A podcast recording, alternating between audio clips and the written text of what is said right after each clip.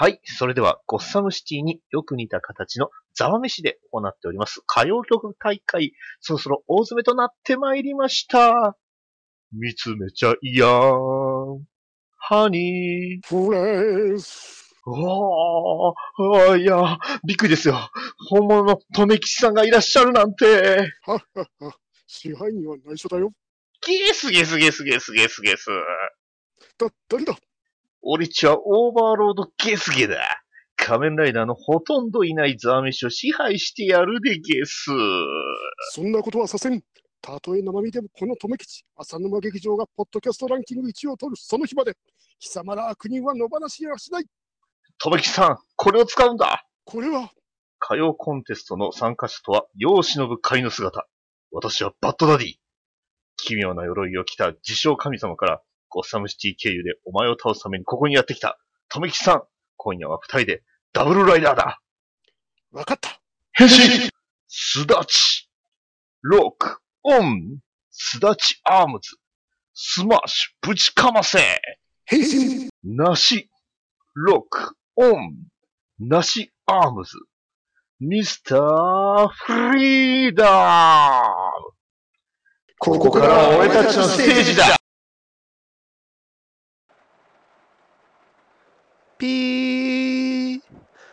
ただいまより予告音声が流れます。支配人留吉さんがまた暴走してるよ。サスペンス。サンチポパンポギフワタフワタテロワペペペペアクション。ええピーしながら収録してんすか。ロマンスここは自由を愛する者たちのパラダイス。混沌と大敗をコンクリートミキサーに入れてぶちまけた最高の遊び場。その名は浅沼劇場。君はこのロワイヤルの目撃者となる。Coming soon いや配信中ですよ。バトダディモビル放送局は浅沼劇場を応援しています。激臭！終わらすなって。言いたいだけや。バッダディバッ。ダダダバッ。ダディバッ。ダダダバッ。ダディバッ。ダダダバッ。ダディバッ。ダダダバッ。ダディバッ。ダディモービル放送局はい、始まりました。バッドダディモービル。放送局第32回。パーソナリティのバッドダディです。いやー、ついにね、あの、今回オープニングのコントを聞いてくださった皆様は、ね、ピンとこらと思うんですが、なんとついに初めてのゲストタイトル。はい。いや、一回ね、あの、ゲストさんをお呼びするときに、もう、フォトジャスで一番やりたかったんが、こうモノマネっぽいことをして、その後ろからもう入ってくるっていうね、あの、よくあの、モノマネ王者とかであるやつ、あれをね、やってみたかったので、今のようなコントに愛になりました。はい、というわけで始めます。えーバトダディモビル放送局第31回、テーマは、特撮仮面ライダー外部。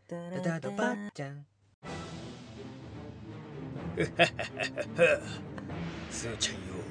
お前の運命もこれまでだ。お前の大好きなお父さんはもう助けには来ないぞ。うん捕まえろ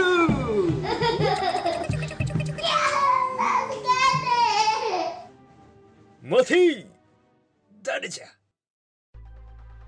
私がいるところ悪の栄えた試しなし子供たちを愛する父親の一人として闇に潜む悪を憎み編み込みヒーローの正義の心を引き継ぐ。ヒーローたちの偉業を語り継ぎ世界を守るために戦う。編み込み系ポッドキャスト番組人はそれを貴様何バ者だ？だ。もおい最後まで言わせろ。えいお前は誰だとこっちは聞いているんじゃ。名を名乗れ。貴様らに名乗る名前はないトゥシュルシュルシュルシュルシュルスタ行くぞ。暗必殺。ブラックナイト。ウィング。スラッシュ。やられた。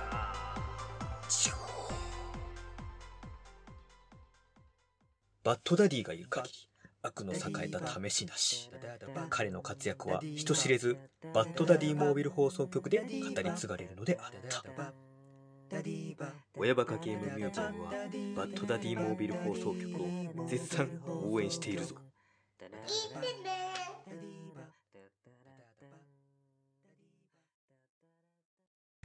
はい。というわけで、えー今から、えー、グッソさんお呼びします。どうぞ。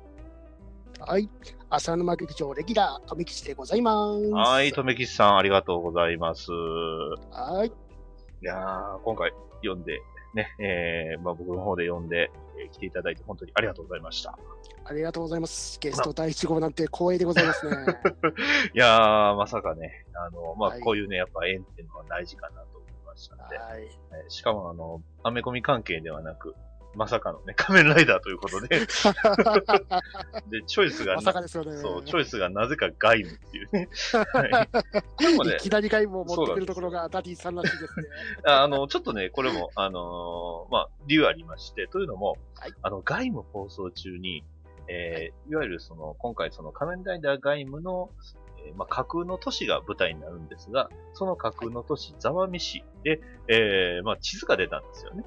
で、そうその地図の形がもうね、あのーまあ、皆さんご存知、バットマンのアーカム、はいあの、ゴッサムシティと全く一緒というか、もう完全にゴッサムシティの地図を使う。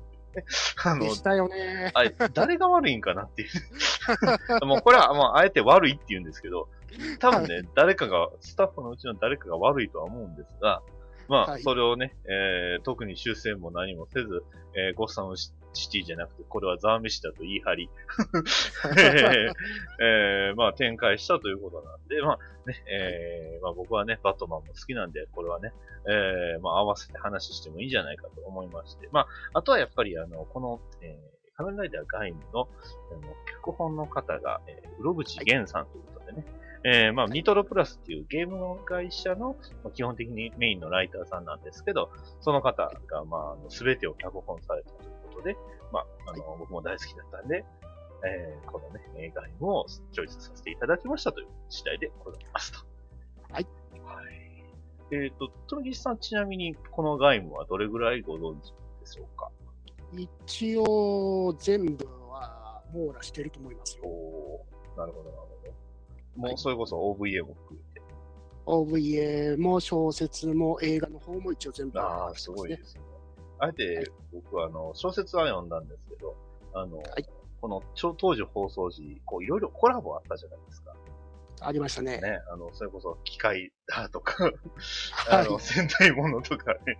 はい。で、まあ、機械だに関してはね、いやあの、今、あの、雑誌の方で、えー、ホビージャパンでしたっけ、雑誌の方で展開してるんでね、まあ、いいんですけど、まあ、あえて、実はその、なんていうんですか、こう、メインストリームに関わらないとか、うろぶち原産脚本以外のやつを、あえて見ずに2週間も我慢して、コラボ会を見てない。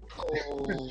そういうちょっとこう、純度を高めてみたっていう、そういう、そうですね、徹底されてますね。あの、上口源さんのその話の、やっぱり一番の魅力は、とにかく、投資で見ないことにはっていう部分があるので、逆にその、はい。今まで上口源さんのアニメの作品で、まあ、例えばあの、ブラスレイターとかいう作品とか、あの、ゲームのファントムっていうのの、まあそのアニメ版もそうなんですけど、はい。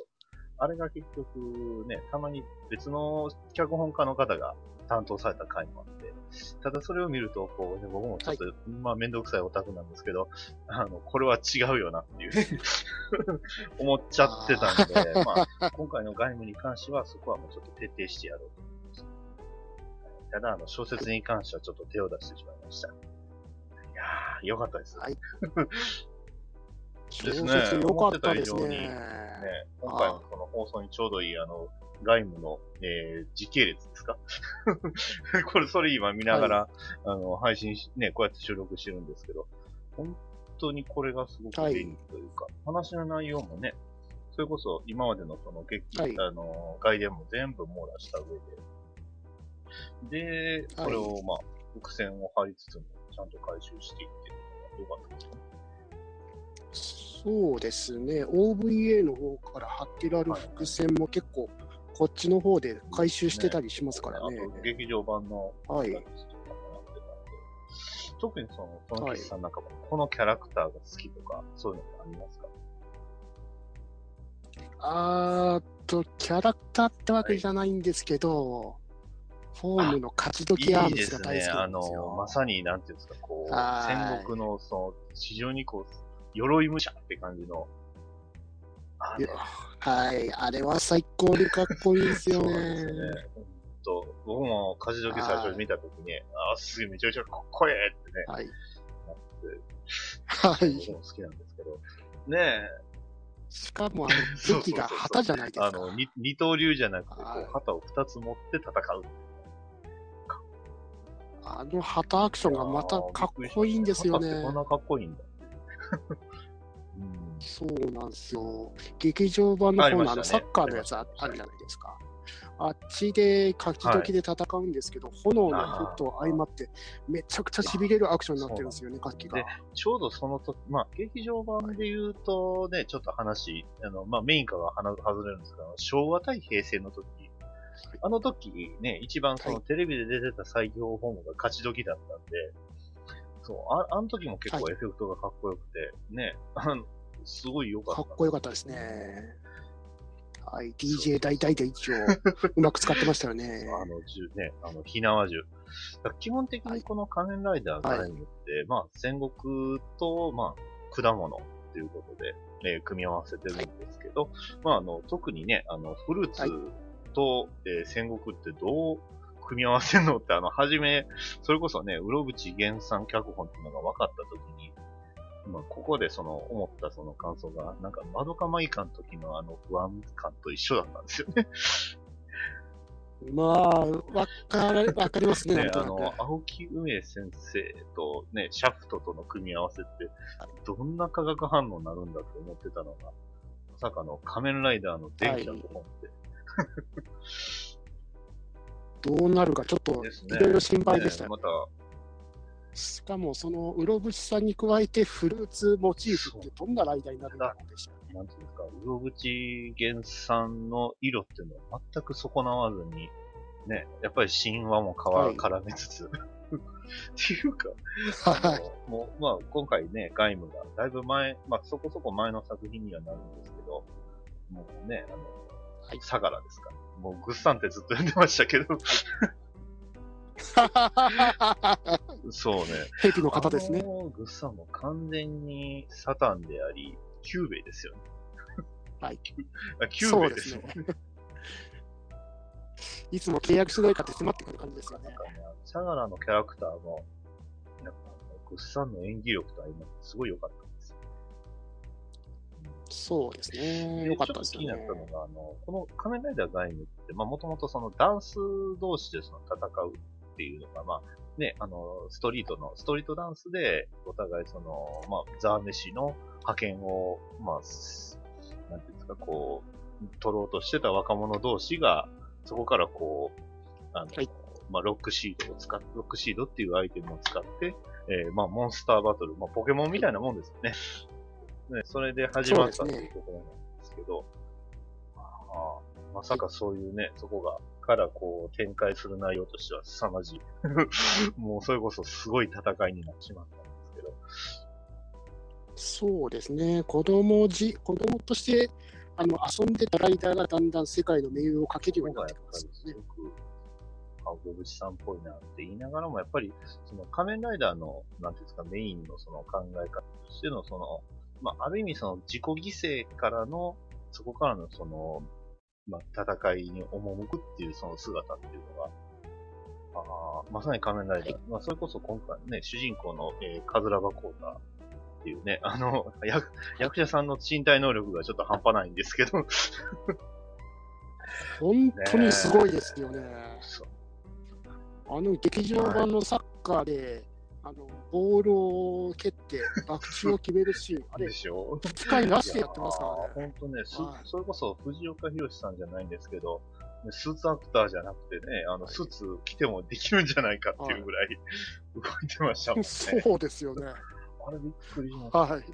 でね、で、その、ね、外務と対照的なバロンの小林、小林小林。小雲カイ。トの小林小林さん。小林さん。逆めちゃくちゃ運動逆ですよね。音痴っていう。何もないところでこけるっていう。軽いそう階段から降りた瞬間にくじかいやー、あの辺のね、こう、ギャップがすごいいいですよね。そこもまた魅力的なんですよね。小林豊君のキャラクターはやっぱりすごいいいキャラクターしましたよ。それこそね、まはい。あ、もちろんね、主演二人に関してはやっぱり、これからいろんなドラマに出てね、活躍してほしいなっていうのがはい。ね、今仮面ライダーで言うと、一番ね、仮面ライダー俳優で今一番熱いって言うと、やっぱりあの、フィリップやと思うんですけどね。あとドライブブですね。そうですね。めっちゃ出てますね。はい。ね、俳優さんもいろいろ活躍してほしいとは思ってるんですが、まあちょっとね、えー話、ね。まあまだせっかく俳優さんも出たんで、特に僕も、あのー先ほどね、友吉さんが言ってもらった、あの、サッカーのシーンも好きなんですけど、はい。僕があの一番好きなやっぱあの、壁を使ってのあの、三角飛び、あの、えー攻撃を避けるときにその壁を蹴って、で、バック中を決めながら攻撃を避けるっていう、はい。あれ、ああれが、あれは本当すごいですね。ああいうのはやっぱり、だな、やっぱり、その脚本のすごか、すごさもそうなんですけど、その役者さん一人一人のやっぱりその演技力と、まあアクションのすごさっていうのがこのガイムの、まあ特にこう魅力なんじゃないかな。そうですね。桂葉光太君、本当に動ける主人公ですもんね。そんなね、えー、ことも言いながら、まあ、ストーリーのちょっとね、えー、まあ、初めのストーリーの解説になるんですが、まあ、第1話が、まあ、あのーまあはい。なんですか、仮面ライダー、平成仮面ライダー恒例の、えー前の作品のものを壊してからスタートっていうことで。ね、あの、はい。ダブルの時の、えー、じゃあ、オーズか、オーズの時の、えー、ミュージアムね、えーの劇場を壊して、えー、まあ、大津がスタートっていうのがあったりしてましたけど、ガイ、ガイムってなんかありましたっけ、ちょっとピンとこなかったんですけど。ガイムは何がありましたなんか壊したかなと思って。うん、しょっぱなやっぱもうダンスのイメージが本当強かなんかったんで。初期、初期の設定では、あのガン、ダンスではなく、本当普通のストリートギャングっていうのが、なんか初期の設定であったり。ああ、うんそうだったんですか？どっちかっていうと、あの、まあ、映画で言うと、あの、ハイアンドロー、あの、ね、 EXILE の、ああいう多分イメージはいを最初は持ってたんじゃないかな。ありましだから、 HiGH&LOWとかのこう CM とか見ると、あ、もしかして鎧武ってこれしたかったんだなって。はい。まあでもそれまでやっちゃうとちょっと朝のドラマとしてはきつすぎちゃうんでしょうね。仮面ライダーっていうとなかなかそれは難しい。はい。まあ、あの、なんていうんですか、最初のカズラバコータが、その少年を助けるシーン。あれ、あれですよね。クーガの1話とほぼ一緒っていう。そそうですね。迷子をかばっ、迷子をあの、あのー預かってる状態ですよね。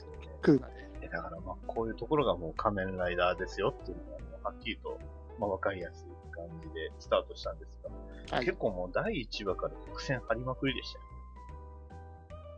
そうですね。ね、だ結構何気ないシーンも後から見ればこういうシーンだったのかって感じですよね。あのまあ、それこそ、あの、マイ、ね、ヒロインのマイが、えー、マイっていう女の子が、まあ、それっぽい女の子が出てくる。まあ、はいすでにあそこから貼られてたんか。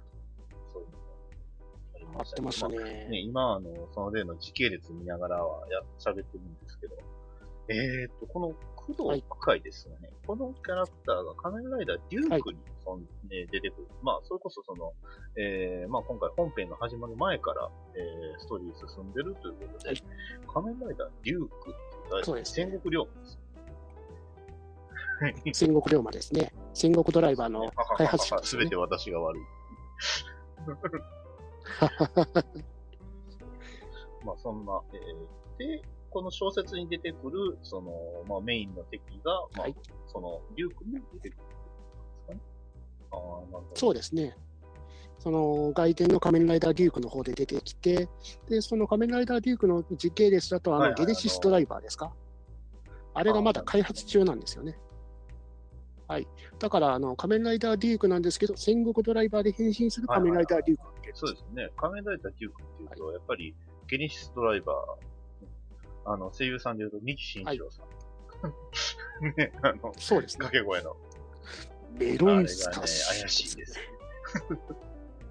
かっこいいですよね、ミキさん。あと、この仮面ライダーデューク、はいあのソニックアロー、ゲネシスドライバーだと使うじゃないですか。はい。戦国ドライバーなんで、デューク専門のなんか武器を使ってましたね。それが結構珍しくて、あと結構造形も頭の形状とかも違って、あ、結構違うんだなって驚きましたね。ね、やっぱりね、デュークっていうと、ね、あの戦国、あのあっちの、えーゲネシスの方なんでね、だから、まあ確かに言われてみると、はい、そっちのイメージが強いですね。普通の、えー戦国ドライバーのね。えーっと、で、まあそこから、えーっと、まあ1話、10話ということで、はえー話していくんですが、はいまあ、とにかく、はいライ、なんていうんですか、こう、ライダーの、こう、う裏切りがあったり、まあ、まだでもここはまだなんか遊びの範疇っていうのが多く見られるかなっていうのが強かった。まあ、ロックシード。を争奪するゲームっていうのが、まあ、あの、ね、はい DJ 相良が煽ってるっていうのもあるんですけどね。で、まあ、はいここからそのモンスターが出てきたり、まあ、いわゆるインベスっていうのが出てきたり、えー、するわけですが、はいまあ、このね、市川10話見てると、ピエールってもう10話ぐらいで出てきてるんですね。えっ、と、もう6話で出てますね。あの、最初はい奪って。えーですよね。この、はい。ポーレン・ピエール・アルフォンゾって、このキャラクターは、とにかく、おの、仮面ライダーガイアの中でもすごい好きなキャラクターなんですけど、いやー、いいですよね。本当、役者さんの吉田メタルさんですか？その方、すごい魅力的ですよね。こんなにね、仮面ライダーの中でこんなにこう濃いキャラクターが出てくるのか。まあ他のキャラクターも大概ですけど、しょはい。正直な話、あの、はい。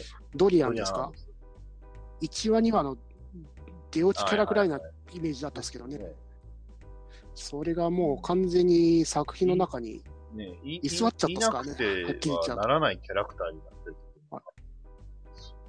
はい。まあ言ってしまえば、まあ仮面ライダー、他のね、作品で言うと、龍騎で言うところの、あのまあ朝倉というか、王ですよね。はい。それぐらい大切なキャラクターにはなってますよね。にもなんかこう盛り上げる、その役どころ的にもそうなんですけど、いやーそれがね、はい。パティシエで元傭兵っていう、すごい濃いキャラクターで すよね。持ってい持っきました、てますよね。フランス国籍を取るために傭兵になったキャラクターですもんそね。の、その凄まじさたるやつ。あの、小説の方では仲間出てきましたね。また仲間もみんな結構濃い、濃そうな雰囲気の、ね、濃かったですよね、あの3人組は。その、あんまり小説ではそこまで出番なかったんで、ねもうちょっと見たかったなっていうぐらいいいキャラクターだったですよね。そこのセリフ回しもなかなかいい感じで、い、やー、よかったですよねまあその分ちょっと、あの、まあ残念だったなっていうのが、あの、長谷良二。ね、言ってしまえば、あの、カズラバコータが、ね、あの、これからその、本当に仮面ライダーになっていく上で、まあ非常に重要なポジションのキャラクターではあるんですが、ただ、なんていうんですか、はい。ちょっと残念なのが、その、長谷良二とカズラバコータの関係性っていうのはあんまり描かれなかったなっそうですね。真実を見るためにの犠牲になってったキャラクターでした。そういう意味では、この長谷良二って、まあ、ある意味あの、今の仮面ライダー、エグゼイドの、まあ、ふ、ね、復活しちゃいましたけど、ね、あの、レーザー、レーザーなのかな、仮面ライダーレーザーの人ですよね。ちょっと、見られましたけど。はいまあまあでももうちょっとグリドン黒影のダブルコンビねもうちょっと見たかったあの。二人のね、こう、えー作詞ですから 作詞にならない作詞っぷりが城之内くんの魅力でしたよね な。んですか、こう、下っ端感というか、しょぼさっていうのも、すごく魅力的な。はい。そうですね。だからそれだと、その、長谷ちゃんと城之内くんのあの漫才が良かったですか？で、まあ、あの、ちょっと続き、えっ、と、10話から12話っていうね、書いてあるのが、これがもう仮面ライダーデュークの、また、あの、ストーリーになっちゃうんですね。はい。この間が。で、ちょうどそのゲネシスドライバーができるっていうことで。なるほど。そうですね。あの、ゲネシスドライバーの話で、まあ、できると思うんですけど、あの、ジンバーアームズですね。まあ、いわゆるあの、はい。もともとその仮面ライダーガイム、まあ主役のね、ガイムは、まあオレンジアームズということで、えー、まあオレンジを、まあ、モチーフにした仮面ライダーで、えー、まあ武器が普通の、まあ標準装備の武器プラス、えー、大型の、なんていうんですか、刀、刀というか、なんていうのね、型場の、刀と銃が一緒になってるやつとですよね。えっ、と、専用の型場の、なんかオレンジを切った形みたいな、えー、大ぶりの剣っていう。はい。まあ、二刀流で戦うライダーっていうのが、まあ、えーオレンジアームズなんですが、えーと、まあ、えーはい。まあ、ゲネシスドライバーとほぼ同じ力を持つ、えージンバーアームズということで、まあ、あの、戦国ドライバーにゲレシスコアを取り付けて、ダブルスロットで変身するやつですね。あの、再現するには、はいあの、まず、えーベルトと、えーゆ弓と、はいを、えー買わなければいけないという、はい いげつない仕様なんですが、まあ、ひどい仕様ですね。まあ、その後のね、極みに比べるとマシかなと思うんですけど。あれも、あれもっとエグいですね。武器全部持っとかないとダメですからね。あの、一番驚いたのが、えーまあ、要はあの、戦い方というか、まあ、スタイルなんですけど、要は、あの、弓を使っての戦闘にはなるんですよね。えーまあ、アローを使うんですけど、それが、なんていうんですか、こう、外部自体の戦闘スタイルとしては、どっちかっていうと、こう、まあ、格闘技っていうよりは、あの、武者の戦い方という感じなんですけど、えーこのアローに関しては、あのいわゆる、えーストリート、あまあ、アメリカの方であった、えースポーツアローっていう、まあ、スポーツ、まあ、みたいなものがあって、結構それと、えーまあ、よくある、あの、パルクールっていうんですけど、あの、街の中をその、まあ、はい自由自在にこう走っていく、そのスポーツの競技なんですけど、パルクールをすごい合わせたようなスタイルなんで、すごいかっこいいんですよね。かっこいいですね。動き回りながら弓を乱射するって、あの、あれがかっこよかったですね仮面ライダーの戦闘としてはすごく珍しいな。まあ、すごい印象でした。はい。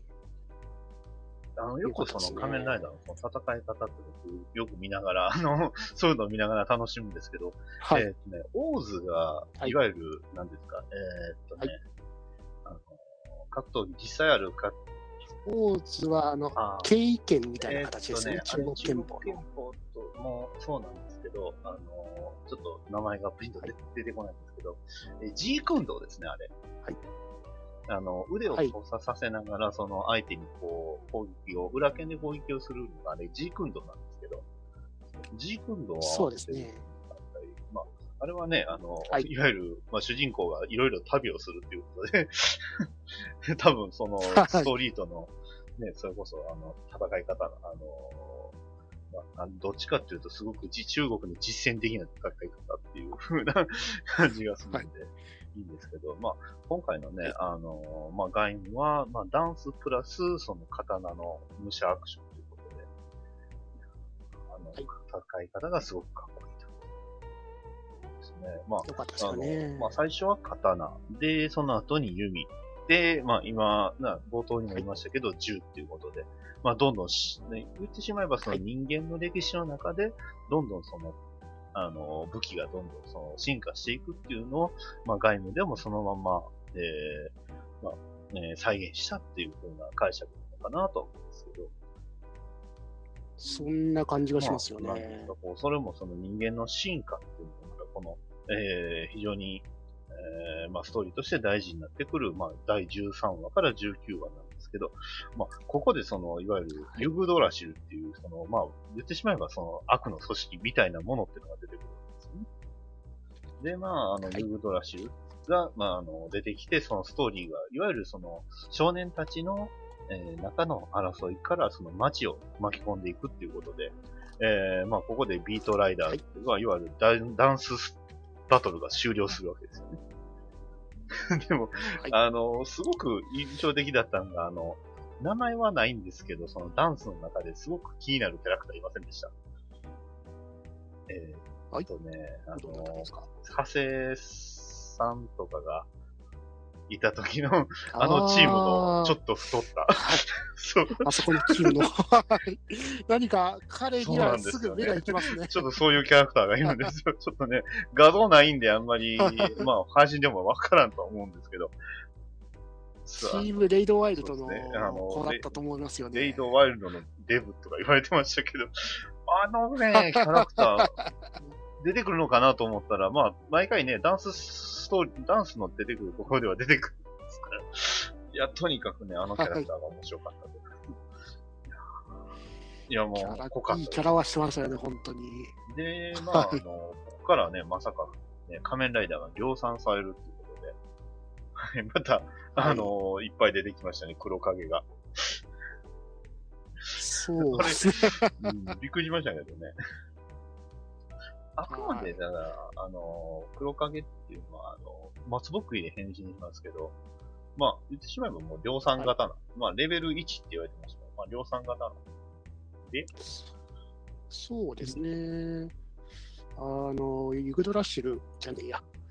ユグドラッシュが使ってる兵隊たちも黒影ばかりだったあの。兵士っていうことで並んだら確かにかっこいいはかっこいいんですけど、槍もね。はい。すごい。ただその量産型は、まあ、今までのその、13話ぐらいまで使ってた、えー戦国ドライバーと違って、誰でも使える。ね。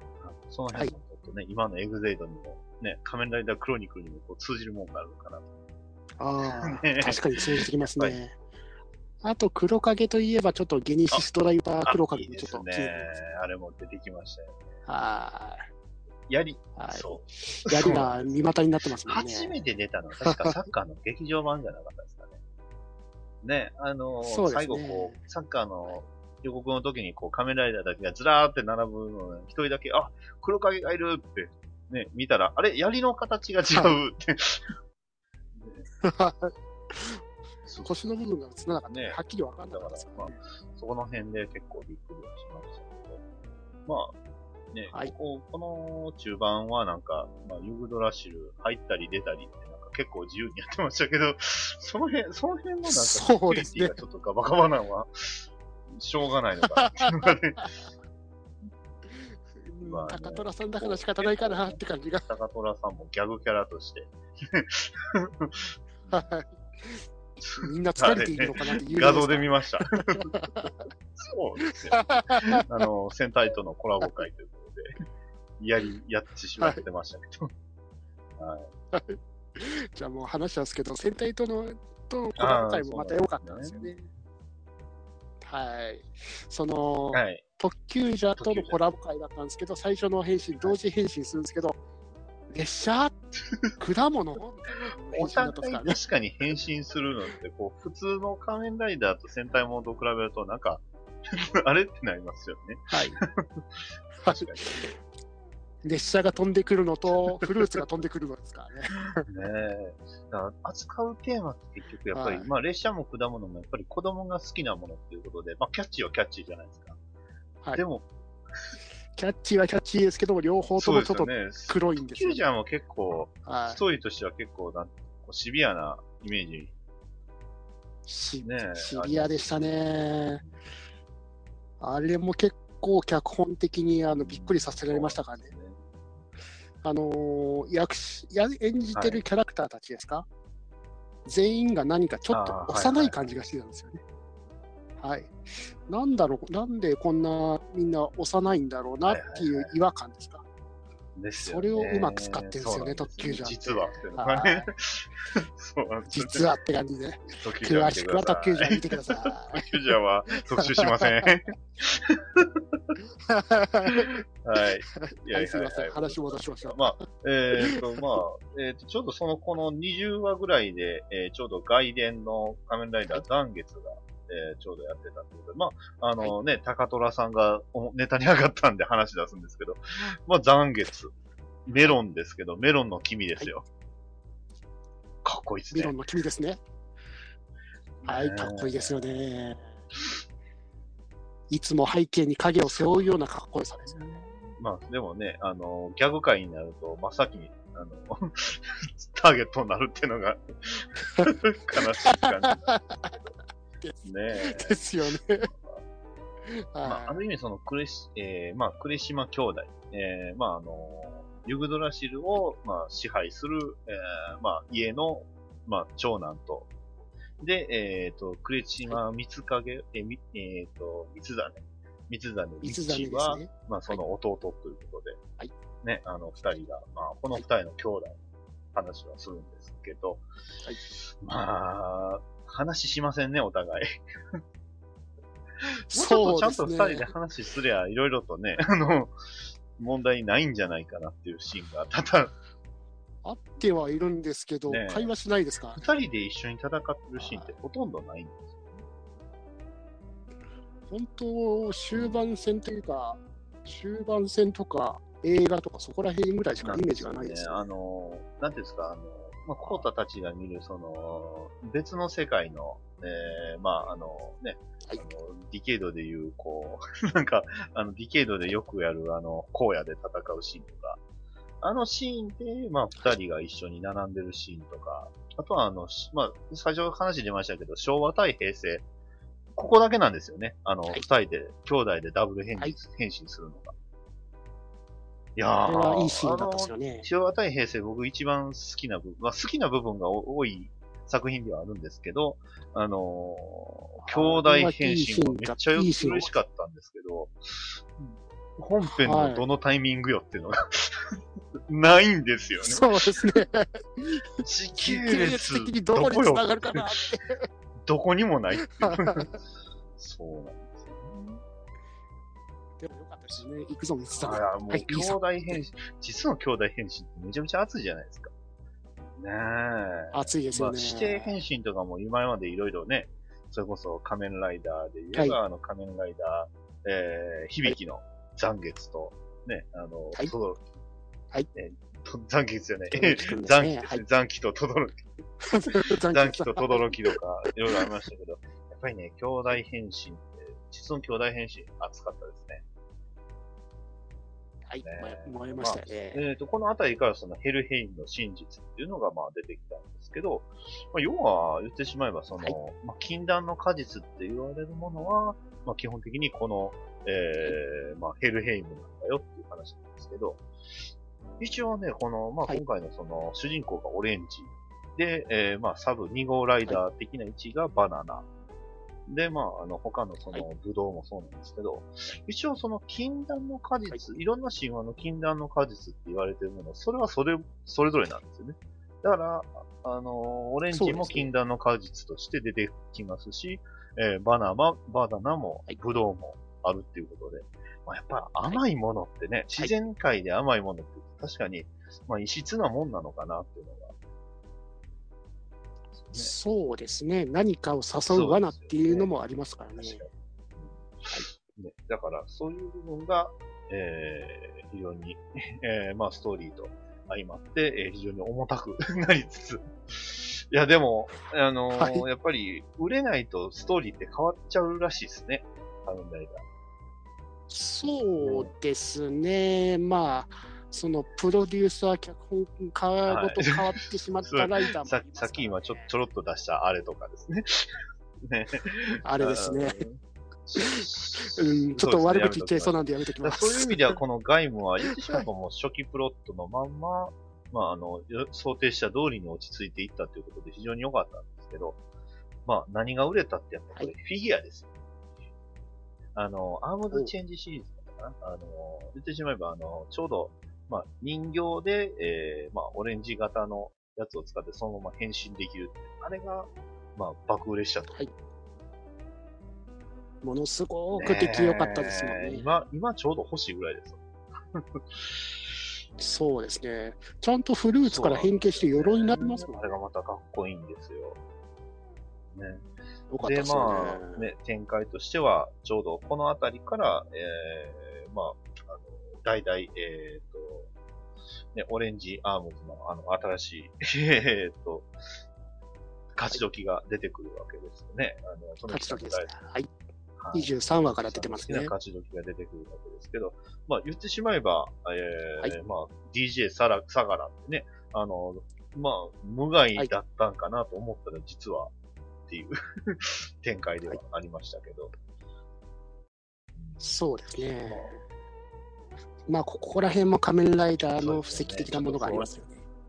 大きな力には大きな代償があるよ、みたいな。感じがあって、で、実は1話で、その、撃破したインベス、白虎インベスっていうのが、実はその正体は、はいそのヘルヘイムの実を食べた、実は自分の友人だったっていう、もう、突き、ねあの、うろぶちげんさんお得意の突き落としからのジェットコースターが始まるわけですね。はい。あの時は危機として変身してたね倒しちゃってましたから、言ってしまえばもうストーリーのあの、コミカルな部分っていうのが、ここで一気に、シリアスに、えー入れ替わるということで、ドーンと突き落とすとこでしたよね。で、まあ、あの、このあたりからよく出てくる、そのビークルの話なんですけど、まあ、一番ね、あの、印象的なビークルって言うとやっぱスイカですよね。スイカそうですね。スイカ。結構でもあれ、おもちゃでもそうですけど、でかかったですよね。でかかったですね。あと、全体の形をした着ぐるみっていうのはなかったなと思いますね。あの、上、胸から上のバストショットの着ぐるみは作られてたみたいな感じがしますね。まあ、すべてフル CG ということでね、あの、某オーズのあの、肩切り場みたいな、えー、割とおかお金を使う系な、あれではあったんですけど、かっこいいんですよね、スイカが。かっこよかったですね。それこそさっきから言ってる平成 VS 昭和で、あの、はいはいはい仮面ラ J と戦う。そうですね。J、J、J の扱いって。言っちゃダメ、言っちゃダメ。J、あれ、でかくなるのあれ結構限定的なんですよ。まあ言い出した気になるんですけど。はい。大体、大体でかくなってやられ役って言っちゃダメ。大体ディケイドのせいです。己ディケイドこういう時はもうディケイドのせいにすりそうですね。己ディケイドまあそんな感じで、えー、まああの、ここで、えー、まあ、初めて出てくるのがオーバーロードっ。はい。まあ、この辺ももう完全になんていうんですか、あの、うろぶち原風というか、ね 存在も。そうですね。で、オーバーロードの話しするんで、ちょっと、まあこれは話したいなと思ってたのが、あの、声優さんですよね。はい。えーはいえーデムシュ、えーロシオ、はいえーっと、あと、レデュエですかね。オーバーロード。いや、それぞれの声優さんが非常に豪華っていう。はい。まあ、デムシュは、えー、杉田智和さん。ね。でしたねえーっと、レディエは、えー、津田健さん。津田健次郎さん。で、はいロシオが、えー、名前が出てこない。えーっと、あ、中田ジョージさん。中田ジョージさんですね。いや、で、それぞれのそのか、まあ人が、まあ結構ね、あの、うろぶちげんさんと割と関係あったり する感じまあ、特にね、あの、ディ、えー、デムシュを演じた杉田智和さんといえば、やっぱりね、仮面ライダーで言うと、はいえー仮面ライダー、えー、キバの、キバット。はい、決まっていくぜ。で、ちょっと久ししぶりにアメ、アメコミの話出すと、えー、と、ドラマ、いえーレジェンド・オブ・トゥモローで、えー、アトはいムをやってました。アトムやってますね。はいで、まあ、あの、中田ジョージさんといえば、やっぱりあの、フェイト、えー、ステイナイトの、はいまあ、あの、神父、マーボーですね。まマーボーですね。マーボーですね。えーやってはったりとか、まあ、ね、あのーはいね、ガンダム的に言えば、ね、ビクトリーガンダムで、いろんな役。いろんな役ですよ。まもうね、あのあまあ、絶急にガンダムの話し出すと、あの、えーリンホース特攻がね、もう大好きなシーンなんで。はい。いいですよね。偽物が本物になる瞬間でした。あ、言い出したきりないですね。あと、レディエのツタケンさんといたら、ファイヤーですよね。そうですよ。えー、まさか映画でメインになるってね。ねえ。主人公だったなーっていう。社長、あ、そうか。まあ、他のね、有名なキャラクター、えー、まあ、役も社長ですけど。そうですね。タイガーバニー、ね、あの社長も。はい。まあ、そんなね、あの、お三方、全員低いですね。そうですね。まあ、あと、ナレーションがコーチューさあんですもんね。の、ベルトの、えーはい声の、まあ、ガジェットの声の声も、えー大塚宝中さんということで。はい。いやーはい。声優陣がみんな豪華というか、ね、安定感がいいですね。みんな低いというか。はい。で、あの、オーバーロード5っていうのがまた出てきましたよね。ねそれこそ仮面ライダーで言えばね、仮面ライダー、えー大えー平成での一作目のクーガの、ね、あのーまあ、言語、えーグロンギ語と同じような、いえーまあ、言語体系ということで、まあ、それこそその物語のオリジナル言語体系ということで、このエピソードですごいなと思ったのが、あのデューン氏をやられてた杉田智和さんが、このオーバーロード語を、えーまあ、あの、解読して、で、それで、えーアドリブを入れるっていうね。うん。マジっすか？あのーすごいっすねラジオかなんかで言ってはったんですけど、う ん自分で作って入れてたらしいです。さすが杉田さんですね。アドリブの入れ方もプロやなっていうのがすごいなってありましたけど、まあ、ここから、えーこの後半ね、オーバーロード出てくるところから、まあ、クレシナ、えー、クレシマミツザネ、えーミッチが、まあ、あのーやらかしまくる。オーバーロードまあ、の手をもともと、なんていうんですか、えー、まあ、あの、まあ、いいとこのお坊ちゃんで、えー、実はこっそりと、その、ダンスに参加していた。で、えー、まあ、あの、主人公のカズラがこうだと、まあ、ヒロインの舞を、まあ、二人で慕っていたっていうね。えー、実はあの、このガイムの中で、実は僕一番好きなキャラクター、このミッチーなんですよ。めちゃくちゃうろぶち源っぽいキャラクターじゃないですか。うろぶちに愛されたキャラクターじゃないですか。ミッチー放送、あの、大人の中に翻弄される子供ですよね。で、このキャラクターね、あのー、まあ、まどかマイカで言うと、ミキサヤカですよね。そうなんですよ。はい。騙されるんですよ、そうですね。でも彼の求めるところっていうのが、その、まあ、ね、マイを好きだったっていうのはあるんですけど、まあ、それ以上に、なんていうんですか、このはい、ダンスをできるその環境っていうのをすごく愛してた。で、それを守るために、はい。いろいろ、えー策を浪すんですが、どんどん溺れていくという、偉い目にあっていく。そうそういう切ないキャラクターですよね。決して何か悪いことをしたいってわけじゃないんですよね。ただ守りたいだけなんですよねどん。どんその自分の手からどんどんこぼれ落ちて、で、失っていく。はい で、まあ最終的には、えーね、いろいろありましたけど、まあ、この辺で、やっと、えー、仮面ライダーお得の、まあ、最終フォームが出てくるわけですが、はい、えー、まあ、この時点で黄金の果実のかけらの力ということで、えー、極みロックシード。はい最初の評判悪かったですね。うん、ちょっと胸のデザインがいただきたいフルーツだらけ。はいまさにフルーツバスケットですもんね。いや、ただ、マントがかっこいいんですよ。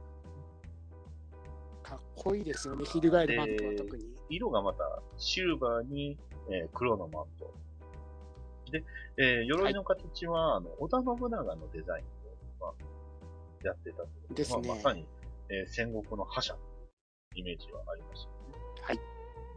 で、武器自体が、まあ、オリジナルの武器かと思いきや、まさかの、えー今まで出た武器を全て使えるということで、はい。あのはい。そうゲート・オブ・バビロンですね。そう、ゲート・オブ・バビロン。ね、ギルガメッシュですけど。いやーあれもすごいですね。そうですねあのー何がすごいって、はい今までその、ね、おもちゃが爆売れしたじゃないですか。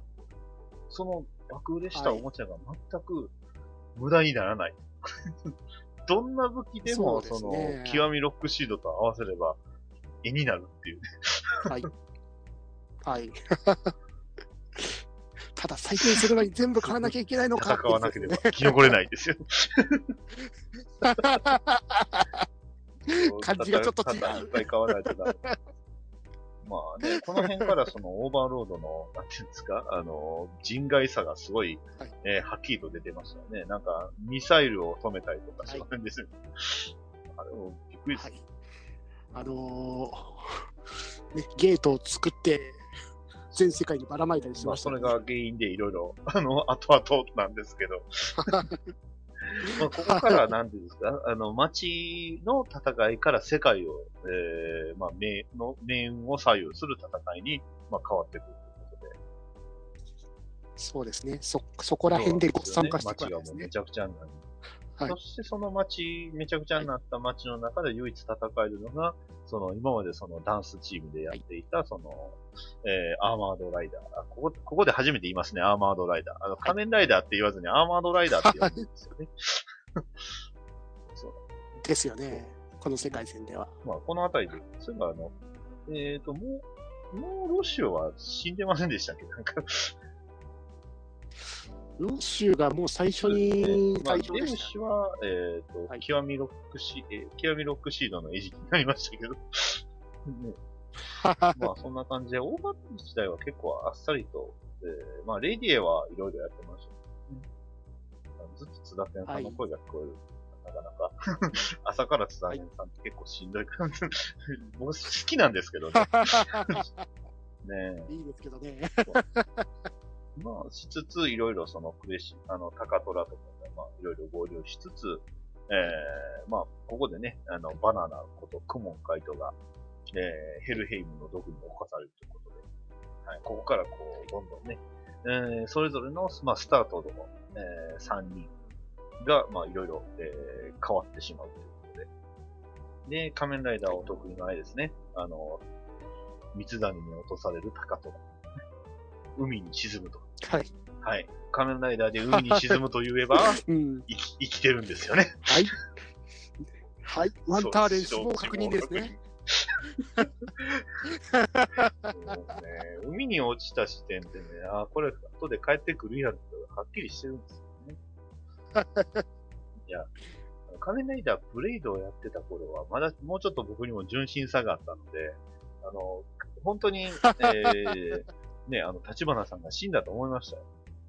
か、そう、立花さん立花さんって、あーって思ったら、ね、復活して、結構元気に、元気っていう。はい。で、まあ、ここでなんか、このタイミングで、えっ、と、劇場版のあの、サッカー。はい。これ、なんでサッカーやったんですか？なんでででしょうかね。この作品は割と、いろいろ謎でしょうがないですけど。まあはいこまあでも話まあ的には面白かったですよね黄金の。果実相談とか、ね、出てきましたし。はいその、サッカー、そのビートライターズの戦いをサッカーに置き換えてるっていうところもまたパンチが効いてて面白かったですね。実際のそのサッカーの選手とかがたくさん出て、ね、まあ、はいあんまり僕もサッカー詳しくないんですけど、まあ、ああ、あの、子供たちにとってはこれ出たらテンション上がるんかなと思ってましたけど。そんなサッカあーそこであの、高金の片岡ー。愛之助さんが出てきたんですよね。あの、怪しさが満点でしたね。そうですね。もう声から 何か怪しいですよね。悪役ってのはい。あと、映画のあの、はいバイクアクションですかすごい良かったですからね。そこが、仮面ライダーバロンがあの、車の上をずっとバイクで走るシーンがあって、それがまたすごかったですからねバイク。アクション確かに、この仮面ライダー概念ってあんまりバイクアクションないんですよね。ただ、ないですねバイク移動、移動手段っていうか、ね、あの、隆起に近いからって扱い自体は。そうですね。龍騎もそんなにバイクアクションはなかったまあ、最終的には武器にはしてましたけど、そう。敵を引き殺すマシンになるだけでした火を吐いて動きを止めて引き殺すっていう。そんな仮面ライダー龍騎でしたけど。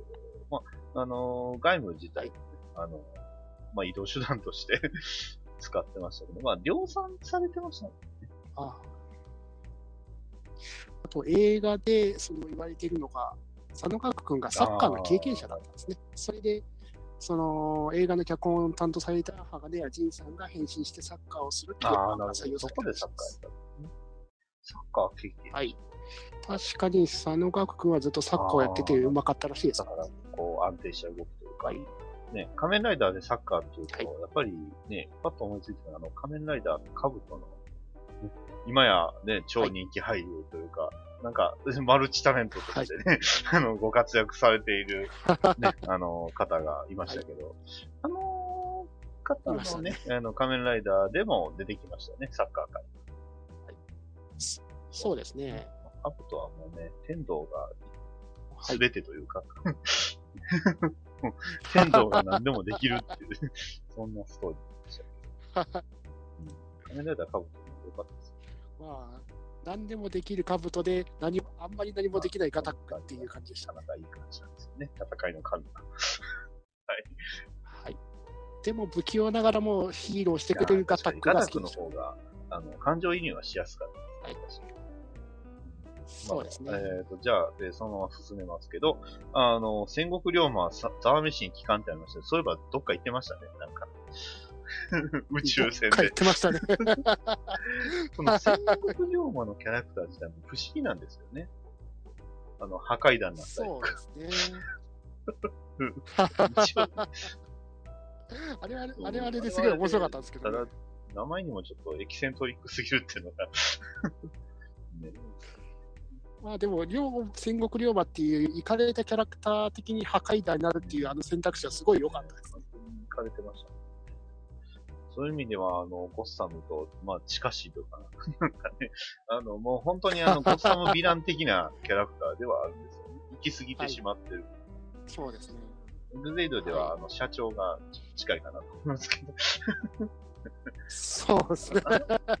ねシン、シンダウンクロスでも、あれはちょっと面白さにちょっと磨きがかかりすぎてて、おどろおどろしさは、そう、残機が減ってってますけど、大事な残機が。大丈夫ですか？結構、そう、コンテニューしてでもクリアしてやるぜですからね。はい。大事だと思います。はいまあ、で、ここであの、ミッチーがもう完全に闇落ちししまくってね、えらいことになりましたけど、まあ、このヒロインのマイっていうのが、まあ、ロシオの実は、えー、亡き、まあ、もともとロシオっていうのがオーバーロードの、まあ、王様で、で、えーその王妃様とすごく似ていたということで、はい黄金の果実をなぜか隠してしまう。はい。で、まあ、ここで、まあ、あの、いろいろ、運命がいろいろ変わっちゃうわけですけど、えー、ロシオが、えーはい死んでしまう。ね、あー中田ジョージさんが、津田健さんにやられて、はい。で、ここで、えー、まあね、あの、仮面ライダーの面白ネタとしてね、出てくるのが、えー、デュデュオン種なんですよね。はい。あのーはいオーバーロ、オーバーロードではないんかな、デュデュオンシュは。えー、まあ、要は、あの、インベスの、まあ、上級インベスなんですけど、えー、この、カズラバコータに、えー、レデュエが、まあ、幻覚を見せるわけですね。で、このまま力を使いすぎると、お前はこうなるという、まあ、幻覚を見せるわけですが、まあ、言ってしまえば、このカズラバコータの得た力っていうのは、まあ、オーバーロードの力の一片ということで、えー、まあ、仮面ライダー得意ですよ。うん自分が人外になるっていう。で、えー、まあ、あの、カズラバコータがモンスターになって、その時にね、えー、ここは任せろっていうふうにね、かっこよく助けてくれたのがオーバーロード、デュデュオンシュっていうね。あれめちゃくちゃかっこよかったんですけどね。ねえ。かっこよかったですねびっくりしましたよ。はい。まあ、幻、まあそのね、幻を打ち破り、まあ、カズラバコータはその自分がオーバーロードになることを受け入れた。で、えー、レディーを撃破と。もう、この辺からもう完全に人外にはなってましたね。うんまあ、そこはやっぱりね、ね仮面ライダーらしいというか、うんもう完全にはい。クーガからもずーっと続いてる形ですね。まあ、それ言ったら1号からですけどそれこ、そ1号からは、ねはい脈々と続く仮面ライダーの、ね、大事な部分ですけど。